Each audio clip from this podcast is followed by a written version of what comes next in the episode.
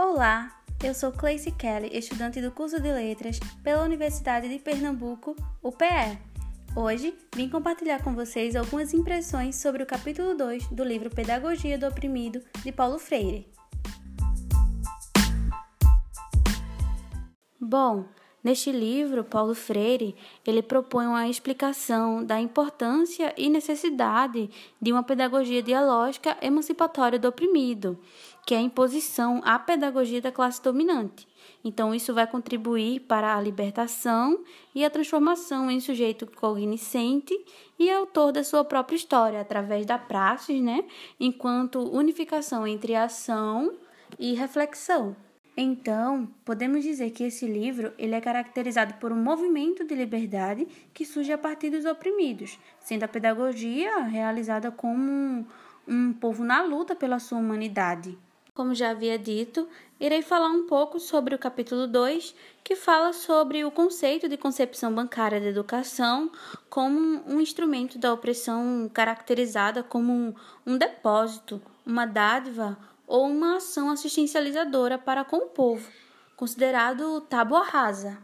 Pois bem, esta pedagogia, ela caracteriza-se por relações fundamentalmente narradoras e dissertadoras entre um sujeito narrador, o educador, e objetos ouvintes, os educandos, por falar da realidade como algo parado, estático, é, compartimentado e completamente alheio à experiência existencial dos educandos e por recorrer à palavra esvaziada da dimensão concreta que deveria ter. A educação é vista como um ato de depositar.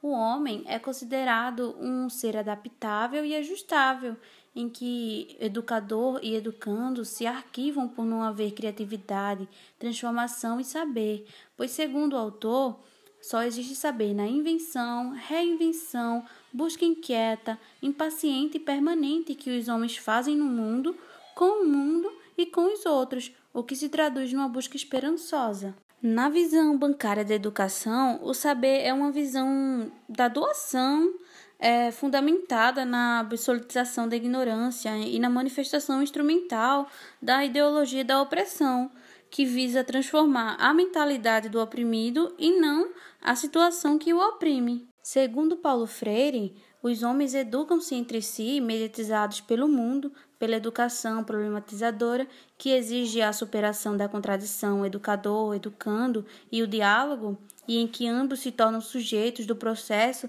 e crescem juntos em uma liberdade, procurando o conhecimento verdadeiro e a cultura pela imersão das consciências para uma inserção crítica na realidade. O autor chama a atenção para que em nenhum propósito, mesmo na liderança revolucionária, o homem aliene os outros nas suas decisões, mas sim os incentive a lutar pela sua emancipação no mundo. Neste capítulo, o autor ele defende que os homens são seres da procura e a sua vocação antológica é humanizarem-se. E é isso.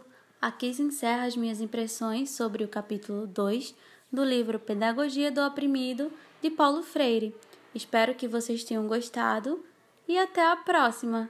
Tchau!